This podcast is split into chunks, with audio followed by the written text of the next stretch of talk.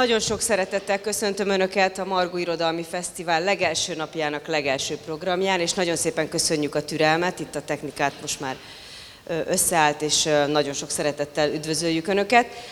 Jobst Ágnes Hontalan Hadsereg című kötetéről a szerzővel Mörk Leonóra fog beszélgetni, a Jaffa kiadó gondozásában jelent meg a könyv, és a szerző a beszélgetést követően a Bookline teraszon hátul dedikálni is fog, úgyhogy tartsanak velünk, és nagyon jó szórakozást kívánunk. Köszönjük szépen! Hm. Szeretettel üdvözlünk mi is mindenkit a Jaffa kiadó nevében. Én csak úton idefelé jöttem rá, hogy mi leszünk a nyitó, a nyitány Úgyhogy azt is látom, hogy kicsit olyanok leszünk, mint egy Mozart opera, hogy ilyen mozgás van a háttérben, emberek jönnek, menek, de szerintem ez így egy plusz dinamikát fog adni a beszélgetésnek. Reméljük így lesz. Az első kérdésem az lenne, hogy engem mindig lenyűgöznek a történészek, hogy olyan érdekes emberek, tehát ráfixálódnak egy-egy korszakra, és akkor abba teljesen elmélyednek, és más korszak meg úgy eléggé hidegen hagyja őket hogy aki figyelemmel kíséri a te munkásságodat, az tudja, hogy a Jafa kiadónál megjelent előző könyved is ilyen állambiztonsági, az NDK és a magyar állambiztonsági szervek együttműködéséről szólt, hogy miért érdekel téged ez a téma, vagy hogy választottad ki magadnak ezt a témát? A téma kiválasztásában nagy szerepe volt természetesen a munkahelyemnek, mert hogy a történeti levéltárban őrzik, hát ugye régebben az ügynökaktákról volt híres, amikor 97-ben megalakult a levéltár, és 20, eh, 20 eh, esztendővel később, 2017-ben aktív titkos szolgálati levéltárra alakult, ami azt jelenti, hogy már nem csak a rendszerváltás előtti politikai rendőrségi és titkosszolgálati iratok kerültek oda, hanem tulajdonképpen amit a szolgálatok átadnak, nincs rá szükség, az is hozzánk kerül. Ez az állambiztonsági szolgálatok, szolgálatok történeti levéltára, igen. Mi így rövidítve, egyszerűsítve szoktuk történeti levéltárnak nevezni. E, na most e, ez a törvénymódosítás 2017-ben, ez e, tulajdonképpen lehetőséget adott arra, hogy sokkal inkább kutathatóvá vált, tehát megteremtette az alapot a magyar titkosszolgálatokat illető történeti kutatásokra. Egyre azóta nagyon mennyiségben kerülnek át a dokumentumok a különböző szolgálatoktól, és hát amit nem, aminek nem tartják fenn a minősítését, az tulajdonképpen a kutatók számára hozzáférhetővé válik. Így egy szelete a közelmúlt történetének megismerhető lesz. Igen, ezt értem, de úgy képzelem, hogy ott sok egyéb ö, dokumentum is van. Tehát miért pont a hírszerzés? Igen, miért pont a hírszerzés? Hát tulajdonképpen én úgy gondolom, hogy az én generációmnak, 50-es évek legvégén születtem egyébként, azért alapvető élménye volt a hidegháború. És hát így belegondolva a stá, előző kötetemben, a, a, a stázi magyarországi kapcsolataiban, ott a fő hangsúlyt a hidegháború végére, tehát a 89-re a hatás, határnyitásra helyeztem, és azt vizsgáltam, hogy milyen volt az az együttműködés, és hogyan jutott el a felbomlás időszakáig. Ami persze azért volt nagyon fontos, mert hát ahogy ugye akkoriban is mondták, meg szerencsére ma, ma is sokszor idézik, hogy a magyar határnyitás volt az az, el, ami az első téglát kiverte a berlini falból, és hát az egész vasfüggőnek megadta a kegyelemböfést. Ez a téma, amivel most foglalkozom, ez inkább a hidegháború kezdeti korszakát, az, hát mondjuk az 50-es évek elejét érinti, és igazából szorosan összefügg az előzővel, mert hogy amikor a stázi kapcsolatokat kutattam Berlinben, ott volt az, hogy hát ilyen munkajelentésekben, éves munkajelentésekben összegezték a projekteket, de csak néven nevezték, amit sikerült megvalósítani. És igazából ott figyeltem fel egy bajorországi településnek, Oberambergaunak a nevére. Ez azért volt érdekes számomra, mert előrevetítette azt a lehetőséget, hogy most végre, nem végre, mert fontos volt az NDK határát lépők problémája, Csak ugye ez biztos, hogy nem arra vonatkozott, ismerős volt színháztörténeti tanulmányaimból, hogy egy eldugott kis település, ahol tíz évente passiójátékot rendeznek. Tehát tudható volt, hogy itt biztos, hogy ide nem az NDK-sok akartak átmenni, hanem valami másról van szó, magyarán a hírszerzés területére sikerült áttérni. Ezt akkor megjegyeztem magamnak, de igazából túl sokat nem tudtam akkor kezdeni vele, mert hát a rendszerváltás megelőző időszak hevében ugye sor került a nagy iratmegsemmisítésekre, és mindkét országban egészen 1960-as évek kezdetéig visszamenően a hírszerzési együttműködésre vonatkozó dokumentumokat megsemmisítették. Erről a legutolsó napi operatív információs jelentés számol be, amelyet a belügyminisztérium 1989. december 29-én állított össze. Viszont a, a hát közgyűjteményi, meg hát levéltári gyakorlatomból persze azt is tudtam, hogy teljes körű iratmegsemítés, iratmegsemítésítés nem létezik, mivel hogy a keletkeztető szervek ugye az ügyek aktáit minden érintett egységhez lerakják. Tehát attól, hogy egy, kettő, három helyen kiveszik, attól még könnyen előfordulhat, hogy a negyediken egyszer elő fog kerülni az érintett irat. És ebben az esetben is így történt, 2017-ben az Információs Hivatal szállította be az Omer Omergau dossziét, és hát akkor gondoltam, ha már így adódott, akkor megragadom a lehetőséget, és hát ott az a, a dossziét földolgozva, és ugye a különböző e, személyi, meg névkapcsolatokat fel, e, nyomon követve sikerült föltárni ezt a hírszerzési akciót. Erre később akartam rá kérdezni, de ha Igen. már itt tartunk Oberon Mergaunál, mm. akkor miután én olvastam a könyvet, tudom, hogy mi történt ott. Ez tényleg egy, egy kis eldugott bajor falu, két kolostor között, tehát tényleg nem jár arra senki. Mi történt ott? Mi volt? Mit jelentett az, hogy Oberon Mergaui akták? Mire vonatkoztak ezek? Ez arra vonatkozott, hogy Oberon Mergauban még a a harmadik birodalom idején építettek egy hegyi vadászlaktanyát, és hát ugye a háború után ezt az amerikai hadsereg vette át. És ott rendezte, egy, egy egyedülálló ilyen továbbképzési központot rendezett be.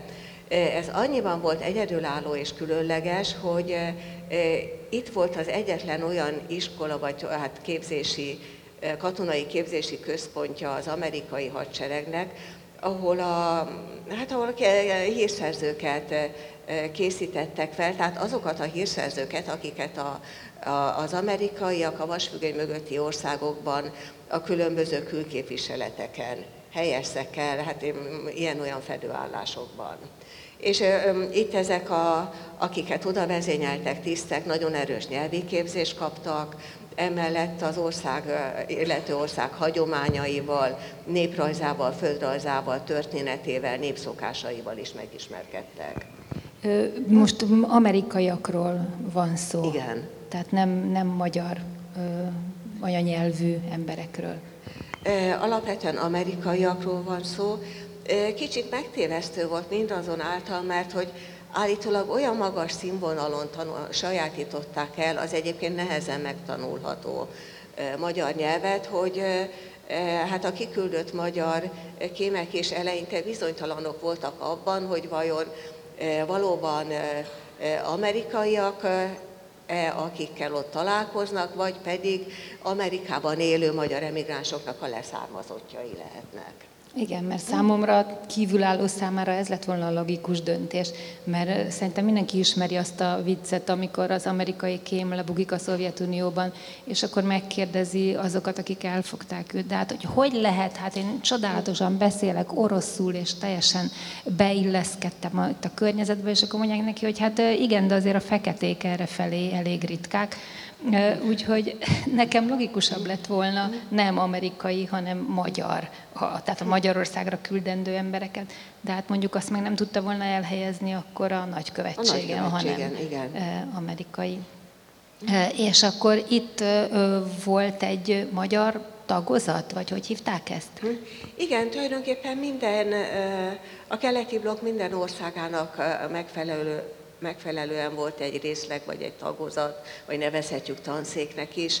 Hát a legnagyobb létszáma egyébként az NDK-ra vonatkozó és a szovjet tagozat volt, de természetesen a csehszlovákoknak, lengyeleknek és hát ugye a magyaroknak is volt egy tagozata.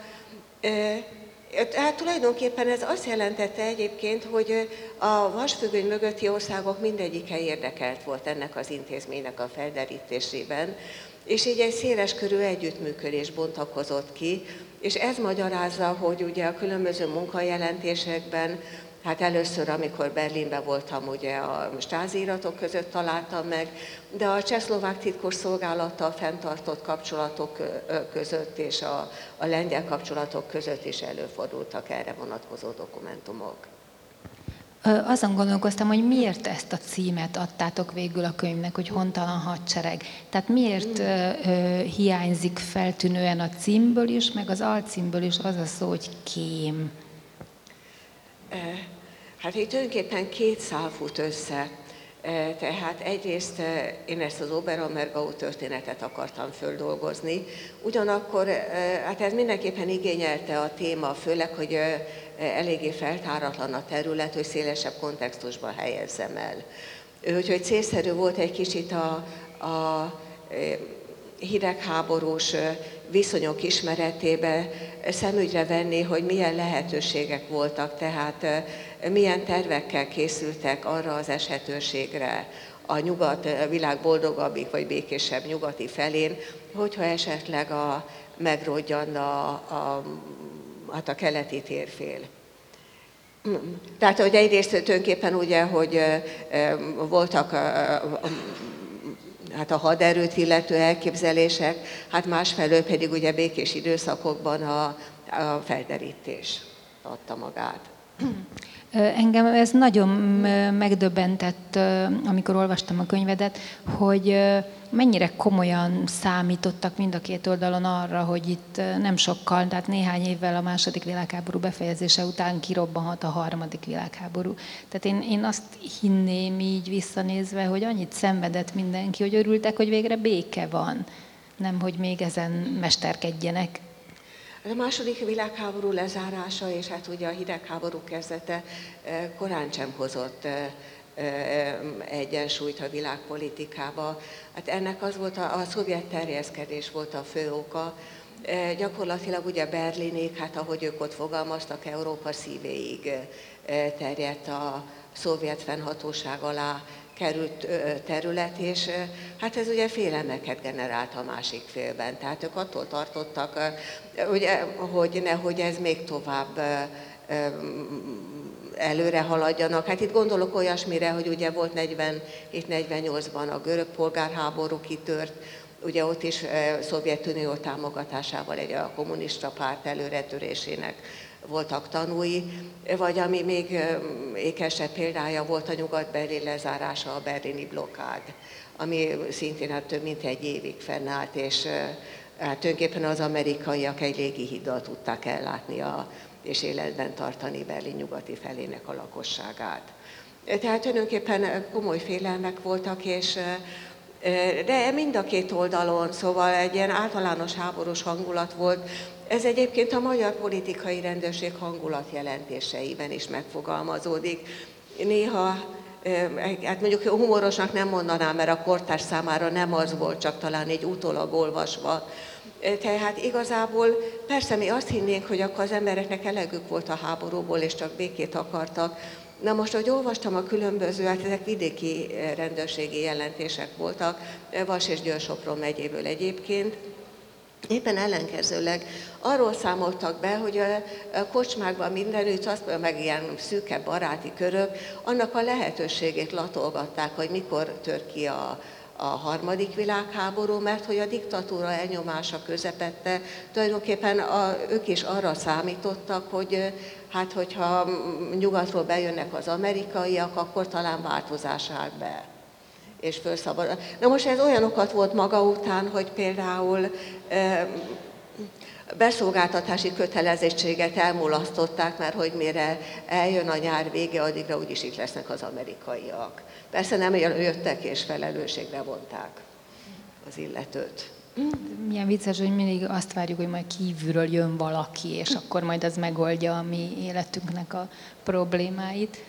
De most én ezzel itt nem értenék egyet, mert ugye az 56-os forradalomra szeretnék utalni. Úgy ugye bekövetkezett, amit mindenki várt, hogy kitört egy forradalom, és hát ugye hát az amerikai külpolitika a feltartás, először a feltartóztatás 56-ra, már ugye 53-tól a felszab, arab nemzetek felszabadításának politikáját hirdette meg, tehát teljesen jogos elvárás lett volna, hogyha ennyire a, rádió, a rádióban, Amerika hangjába, Szabad Európa rádióban ennyire mindezt beharangozták, akkor hát sor kerül valami támogatásra. De hát, mint tudjuk, sajnos ez nem történt meg, mert hogy a, az erőegyensúly megtartásának politikája felülírta a felszabadításit, és ez az európai status quo fenntartásával járt együtt. Ezt vajon az akkori, mondjuk, akkor, vagy tegyük fel ezt a kérdést, hogy az akkori emigráció, aki arra számított, hogy a magyar emigráció, hogy majd jól hazajön, hogyha itt összeomlott a rendszer, ezt ők is ennyire világosan látták, hogy amire ők számítottak, az nem fog bekövetkezni?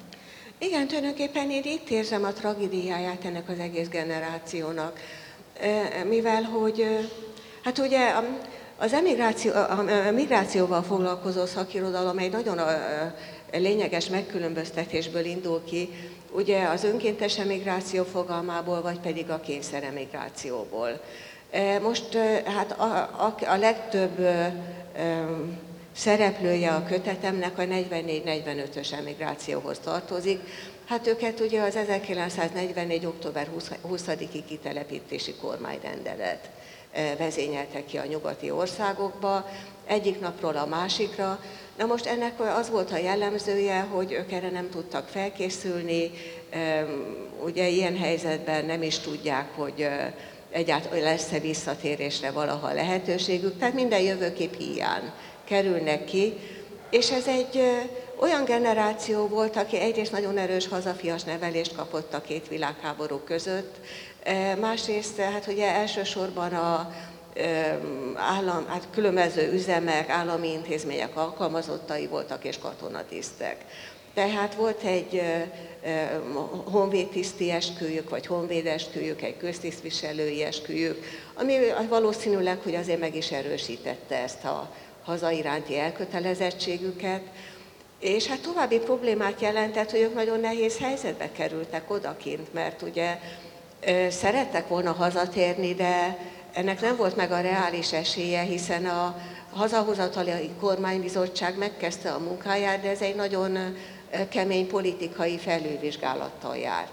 És itt most nem náci múltra gondolok, hanem egyszerűen akik a horti korszaknak az elitjébe tartoztak, hát nagyon könnyen internálásra kerül. Már 1944-ben a szovjetek által megszállt országrészekben megindult az internálás, és hát a kormánybizottság az 46. februárjában kezdte meg egyébként a munkáját. Egy nevet kell érdemes ezzel kapcsolatban megjegyezni, Tömpe András rendőrezredesét, aki a politikai rendőrség vidéki rendszerét felállította. Tehát egyértelműen politikai szűrésnek vetette alá a hazatérőket. Tehát magyarán jöttek itthonról a hírek, hazatérni nem volt tanácsos, odaki meg nagyon nehéz helyzetbe találták magukat, mivel hát ugye a Németországot porig lerombolták, ugyan az ENSZ menekültügyi bizottsága gondoskodott arról az óriási arányú menekült hullámnak a valahogy az ellátásáról, de akik a harmadik birodalom oldalán szálltak ki, a, hát nem szálltak ki a háborúból, hanem ott fejezték be a háborút, azokra 1948-ig semmi ellátási forma nem vonatkozott. Tehát maradt az, hogy táborokban sínylődtek, és a kemény, alkalmi kemény fizikai munkával tartották fel magukat. Igen, végül is valaki katonatiszt volt, akkor nem helyezkedhetett el a szakmájában, és semmi más nem tanult akkor. Nem, soha, valóban nem, de nem csak a katonatisztekre, a köztisztviselőkre, diplomatákra is ez volt egyébként érvényes, sőt még a nyelvtanárokra is adott esetben, hogy hát ha meg akartak élni, az mindenképpen egy lefelé, társadalmi ranglétrán egy lefelé irányuló mozgást feltételezett. Deklasszálódás, igen. Deklasszálódás, igen. A könyvet olvasva többször is összeszorult az én szívem, ha elgondolkoztam azon, hogy milyen érzés lehetett, tehát milyen érzés lehetett emigránsnak lenni, tehát valahol élni, miközben fizikailag, miközben a lelked ott maradt egy másik országban. És én ugyanezt éreztem a, a beszervezett ügynököknél is, tehát hogy hogy lehet úgy élni, hogy te kettős életet élsz. Tehát én úgy képzelem, hogy az lelkileg egy, egy iszonyatosan megterhelő és egészségtelen állapot. Igen, tulajdonképpen engem is nagyon megérintett az emberi oldala, és hát én azt gondolom, hogy mert úgy elgondolkoztam én is azon, hogy mi kell ahhoz, hogy jó ügynök legyen az ember. És hát ugye persze fegyelem, kitartás, kötelességteljesítés.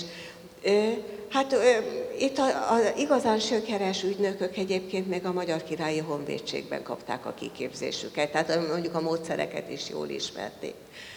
És hát nem igen volt más választásuk, arra még Rajnerem János a Századosok című könyvében hívta fel a figyelmet, hogy hát akik itthon maradtak, előbb-utóbb hát munkanélkül maradtak, kitelepítették őket, tehát ha valahogy fönn akarták tartani magukat és a családjukat is életben tartani, sajnos rákényszerültek, rákényszerítették őket az együttműködésre, és azt kell tudni, hogy ezek az ügynökök ugye éveken, ne Isten évtizedeken keresztül nyugaton voltak, de hát a családjukat kvázi tuszként tartották idehaza a feleséget és a gyereket. Mondjuk persze egy kicsit be volt haranyozva ez a ketresz annyiból, hogy a feleség akkor kapott rendes állást, nem fizikai munkát kellett végezni, a gyereket fölvették a felsőoktatásba, amire egyébként X-es származású léven esélye nem lett volna. Hát én ezt értem, csak az milyen házasság, de amikor én azt olvastam, hogy XY, már nem emlékszem szegénynek a nevére, hogy öt vagy hat éven nem is találkozott a feleségével, és akkor még azt se csinálhat. Tehát a Covid alatt minnyien átéltük, hogy itt-ott maradt a családtagok, hát akkor az ember minden este fölment, messenger ide-oda, tehát mégiscsak valamiféle kapcsolat maradt. De az, hogy nem tudom, évente még csak nem is találkozhattak. Tehát, hogy ez, ez miféle, miféle kapcsolat ez?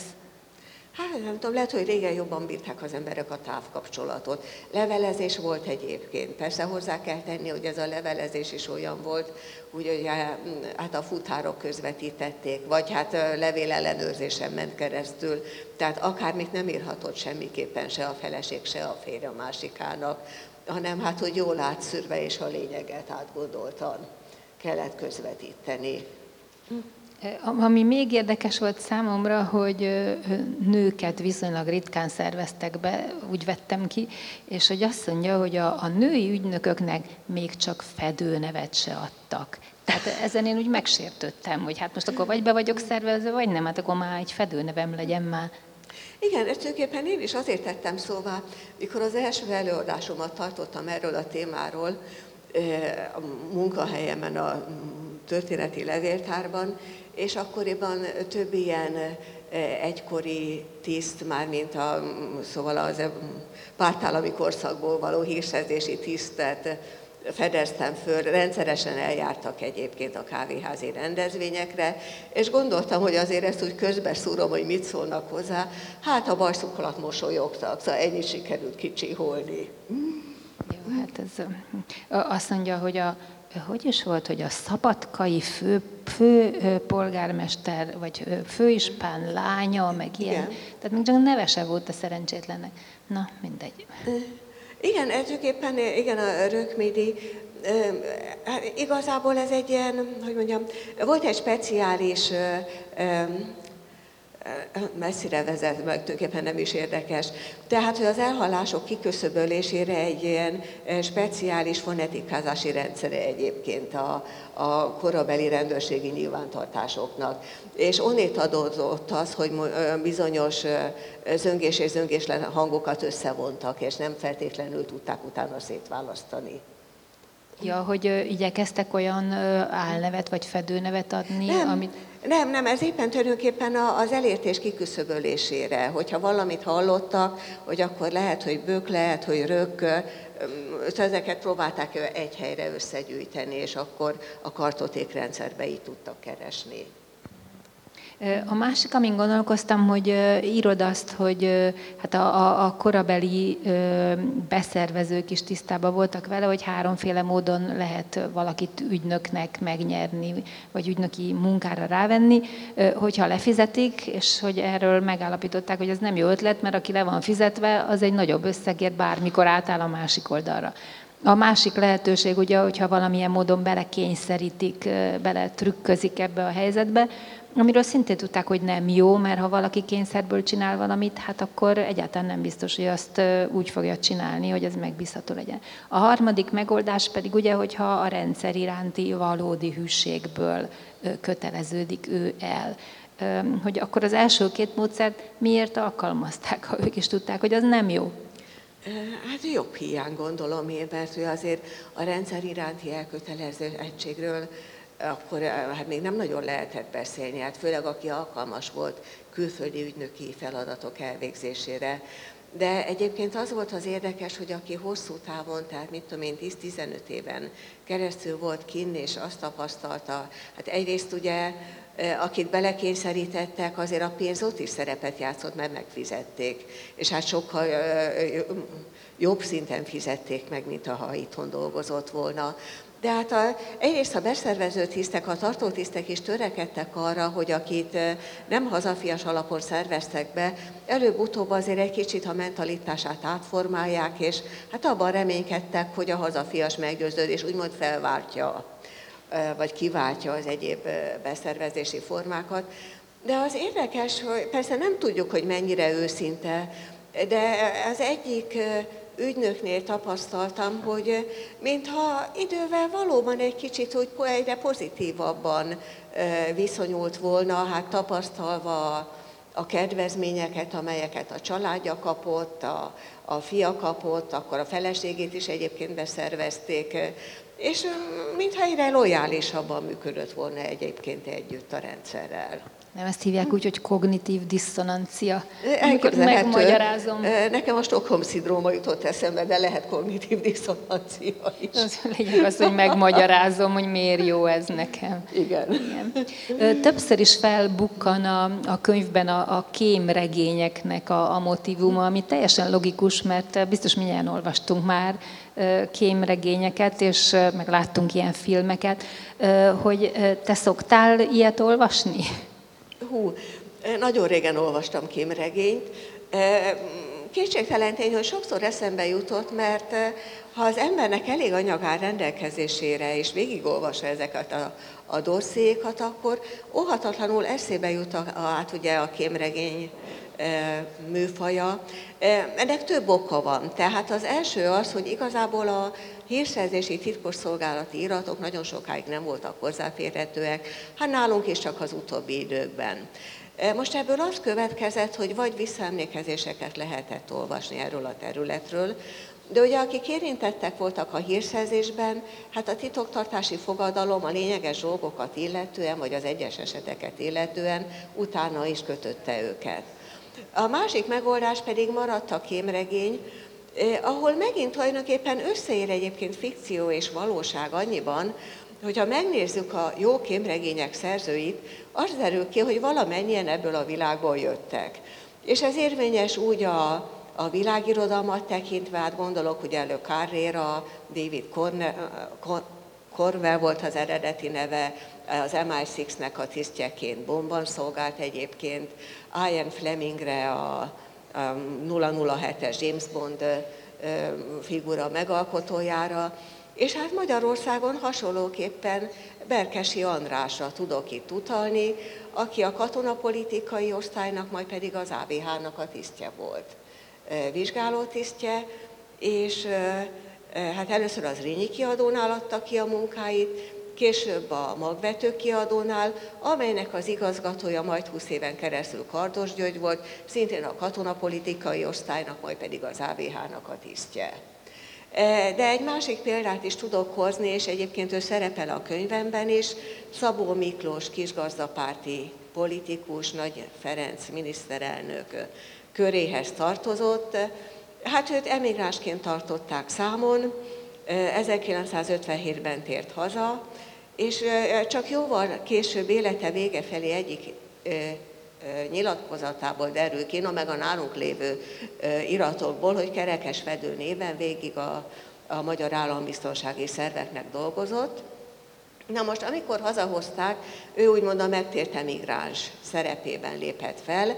A minisztertanás tájékoztatási hivatala egy nagy sajtótájékoztatót tartott, külföldi újságírókat, meg magyar újságírókat is meghívták rá, és az iratokból bizony kiderül, hogy a Szabó Miklós regényeire a tájékoztatási hivatal adta meg a, a megrendelést, hogy különböző kémregényeket, meg hazabuzdításra, hazatérésre buzdító regényeket az ő megrendelésére kellett írnia, és ezeket külföldön és a kulturális központokon keresztül terjesztették.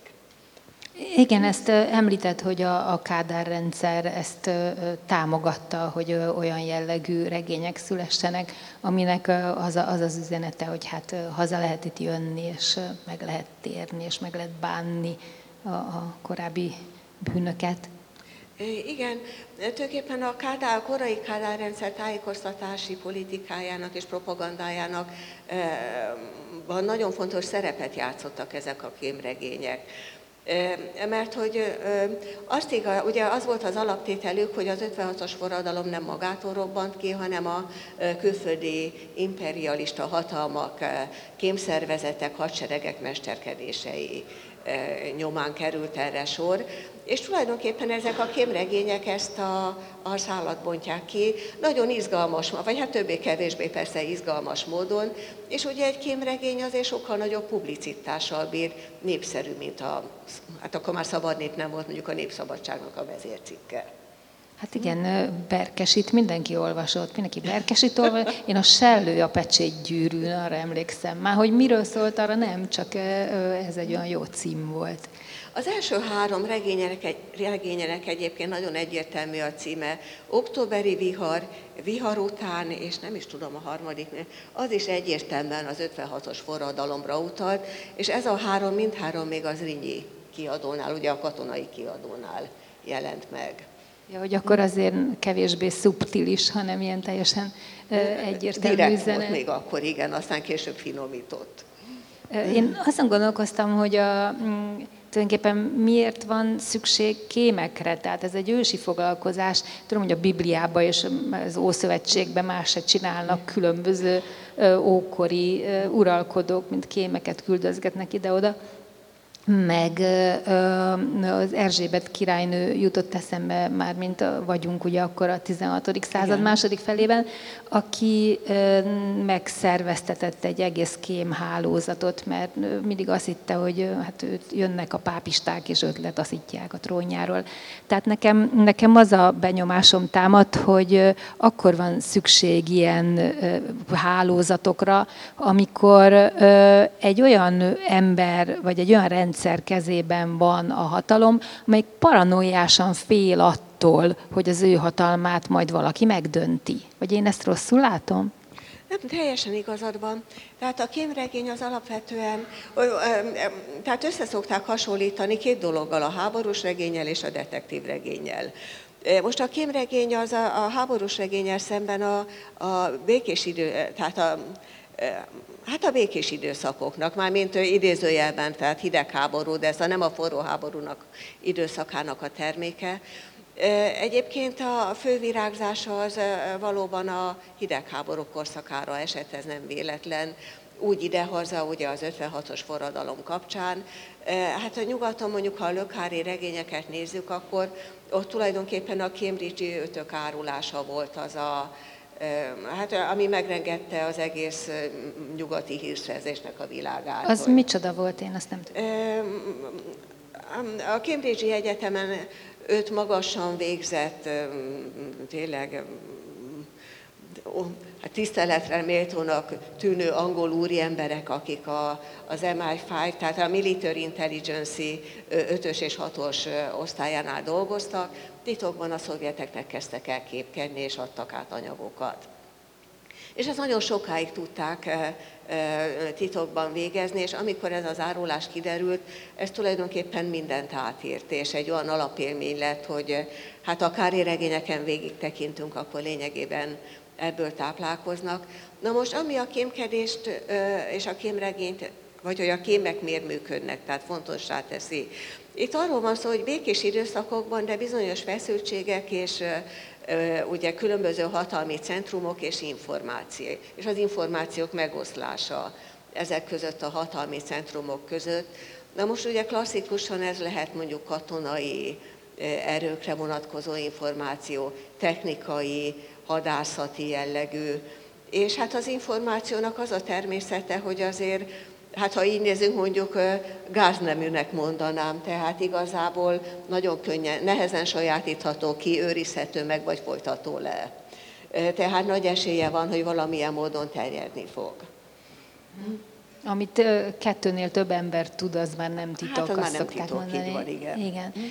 Én azon is gondolkoztam, hogy mennyire volt releváns az az információ, vagy azok az információk mennyire voltak relevánsak, amiket összegyűjtöttek bármelyik oldalon ezek a, a hírszerzők. Tehát most ki mire volt kíváncsi? Tehát attól, hogy én beszélgetek emberekkel, mi, mi, mit fogok én átlag emberként, vagy átlagkémként megtudni, aminek haszna lehet?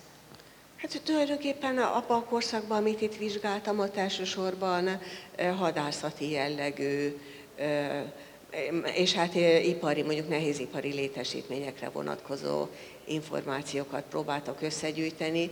De a kérdés az érdekes, és éppen egy visszatérve a kémregényekhez és a, az általam jobban, mármint a Fleming regényekhez képest jobban kedvelt Káréféle regényekhez, ott az egyikben tulajdonképpen ez nagyon szépen megfogalmazódik, egy német kisváros a címe, és hát éppen ahol ő állomásozott Bolra vonatkozik, ami akkoriban hát tényleg kisvárosként működött, és az az érdekessége a regénynek, hogy az erő ki, hogy amire fáradtságos munkával éveken keresztül kiképezték, felkészítették az ügynököt, kihelyezték, hát neki hosszú idő erre elment, az élet, gyakorlatilag az élete elment rá, és utóbb kiderült, hogy hát megváltozott a parancs, megváltoztak a körülmények, igazából az az információ már nem érdekes. Tehát tulajdonképpen egy üres járat volt, és és tulajdonképpen ez rávilágít arra, hogy ez a több dologra. Egyrészt az, hogy kémnek lenni, ugye az ember azt hiszi, hogy milyen érdekes. Főleg, hogyha a James Bond filmeket nézi. Na most így a, a különböző dokumentumokat olvasva inkább az jött le számomra, hogy hát tulajdonképpen nagyon unalmas, nagyon egysikú, örökké rejtőzködni kell, bujkálni kell, ismerősöket el kell kerülni, semmi feltűnés, szóval lehetőleg még inni sem, meg semmi feltűnött nem lehet művelni. Szóval nagyon egysikú, és sivár életnek tartottam. A másik pedig az, hogy tehát, hogy igazából az ügynöknek és a kémnek is egy nagyon részleges tudással rendelkezik, tehát őt valamivel megbízzák. Túl sok mozgástere, cselekvési lehetősége nincs, mert ugye hát neki a megbízatását kell teljesíteni. Itt a, a, regény, a jobb regényekben egyébként az szokott előjönni, hogy miközben a megbizatást teljesíti, akkor valamilyen etikai problémába ütközik, vagy esetleg valami magánéleti szál kapcsolódik bele a történetbe, hát általában egy ellenkező nemű, egy nőnemű személyképében. És egyébként ez szintén, ha így nézzük, már a bibliai történettől végig kíséri ezeket a kémtörténeteket. Tehát gondolok az Ószövetségi Ráhábra, hogy tehát az, hogy az mindenképpen megjelenik, hát vagy segítő szerepkörében, vagy ugye hát később az ellenkém, a matahari, a nőneműkém, a més csapdára mondták ezt szaknyelven az, az ő képében. Hát vagy akikről én írtam, Hát ott igazából a feleség, tehát az ellensúly, akiket itthon túszként tartottak gyakorlatilag. Egyébként ez a matahari, tehát nem igaz, tehát hosszú évek munkájával beleverik a pasi fejébe, hogy na, az ágyba senkinek semmit nem mondj, és ezt azonnal elfelejti, mihelyt jön egy nő, hát ez, ez az lenne a legvilágosabb, hogy gyanakodni kezdjen. Na, mindegy. Igen, nekem is az volt a benyomásom, hogy, hogy ezek az emberek, akikről te konkrét személyekről írsz, azért annyira nem éltek izgalmas életet. Bár valószínűleg ez minden szakmára vonatkozik, tehát a közelmész hozzá, akkor kiderül, hogy szó sincs róla, hogy az olyan izgalmas lenne. Igen, egyébként nekem is ez a benyomásom, hogy igen, távolról mindig a szomszéd, hogy mondják, a szomszéd kertje zöldebb. Zöldebb, igen. igen. Uh-huh. De hát nem, hát olyan vala, végül is aki akár kedvel végzi a munkáját, de valamibe elmélyed, az tulajdonképpen mindenképpen egy, az elmélyedés az a külső világnak a lezárását hozza bizonyos értelemben magával. Flow állapotba kerül. Igen, Igen. így van. Meg azt is éreztem, ahol ezekről a konspirációs próbálkozásokról van szó, tehát hogy most akkor tényleg, mint egy rossz regénybe, vagy valami fatörzsbe kelljen eldugdosni a jelentéseket, de nekem a legjobban ez a láthatatlan tinta, tehát egyből a, a Monte Cristo grófjába éreztem magam, csak ott legalább tényleg valami nagy kincsről volt szó, de itt, amit idézel is levelet, annak a fő mondani valója, amit láthatatlan tintával írt, az illető az volt, hogy pénzem elfogyott. És én azon gondolkoztam, hogy erre kár volt a láthatatlan tinta. Tehát, hogy tényleg ez tényleg kellett, vagy ez csak valamilyen színjáték volt, vagy, vagy miért kellett ez? Ez hasznos volt? Már most a tintára gondolsz, vagy a fatörzsre? Bármelyik. Bármelyikre, jó, értem. Igen, tényleg kellett. Hát az, hogy a pénzem elfogyott, az egyébként egy lényeges információ, mert ha fölbontják a levelet, akkor azonnal fölvetődik a kérdés, hogy ki ő, kitől és milyen pénzre számít, és miért kapja azt a pénzt. Tehát feltétlenül ami pedig a, a fatörzset, meg a telefonfőkét, meg a, mit tudom én, az üzletek peremén, szóval ezeket a titkos postaládákat illeti, ezek azért voltak nagyon fontosak, mert az egyik legsebezhetőbb pontja a, a hírszerzésnek és az ügynökök tartásának a futár személye volt. Ugye a futárnak azért, hát általában több futárral dolgoztak, de volt egy rendszeres mozgása, ami egy idő után lekövethetővé vált. És hogyha a futár személyét sikerült kiküszöbölni, vagy minimálisra szorítani, akkor tulajdonképpen az egyszerűbb volt, hogy személyes találkozás nélkül lehetett cserélni az információt. Ez nagyban lecsökkentette a lebukás veszélyét, csak persze ez egy nagyon alapos tervezést igényelt, és ahogy hát éppen, hogy a Bécsi rezidentúra jelentéseit olvastam, hát bizony nehezen, szóval az új garnitúrának nehezen sikerült elsajátítani ezeket a formákat, hogy hogyan lehet ilyesmit hatékonyan megszervezni.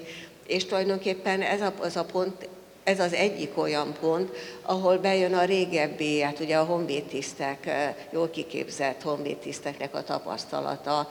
Egyiküket idézem, és hogy nagyon pontosan, valami hihetetlen precizitással kidolgozta a rendszert, hogy hogyan lehet egy postalátát megszervezni, mert ugye az is két részből áll, egyrészt ugye bele kell dugni a levelet, és valakinek pedig jönni kell kivenni, lehetőleg amikor nem feltűnő, senki nem vett rá szemet, és könnyen hozzáférhető.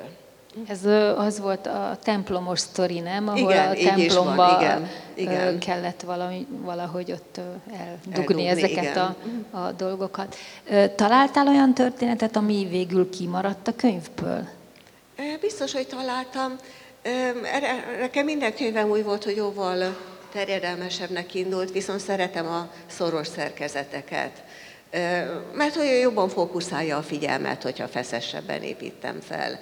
Úgyhogy van, valóban rengeteg sok érdekes történet van, de hát vannak más kutatók is, úgyhogy előbb-utóbb remélem, hogy a java meg az érdekesebbek földerítése kerülnek, és ez így elég kompletnek éreztem, hogy nagyjából egy mag köré föl tudtam építeni az, ugye az iskolán tanító mm, tanári karnak a személyeire, és az ügynökök személyére, akik ezt felderítették. Vannak benne tényleg nagyon megható vagy megrendítő személyes történetek. Neked van olyan, ami, amiről úgy érezted, hogy ez tényleg szívszorító, vagy megérintett?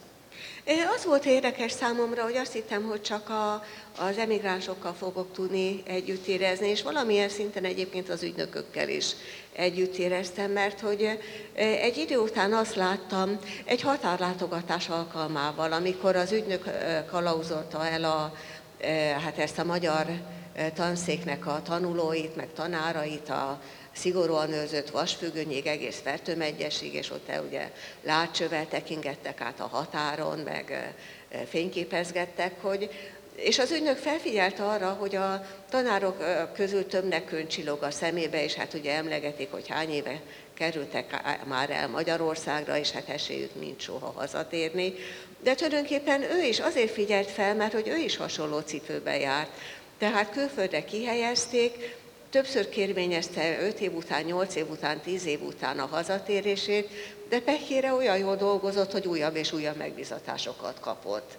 Tehát lényegében ő is egy hasonló helyzetbe került, csak persze neki, amikor lejárt nyugdíjba ment, ő végül hazajöhetett. De ez se volt igaz mindegyikre, mert egy másiknál például nem sikerült, és öngyilkosságot követett el.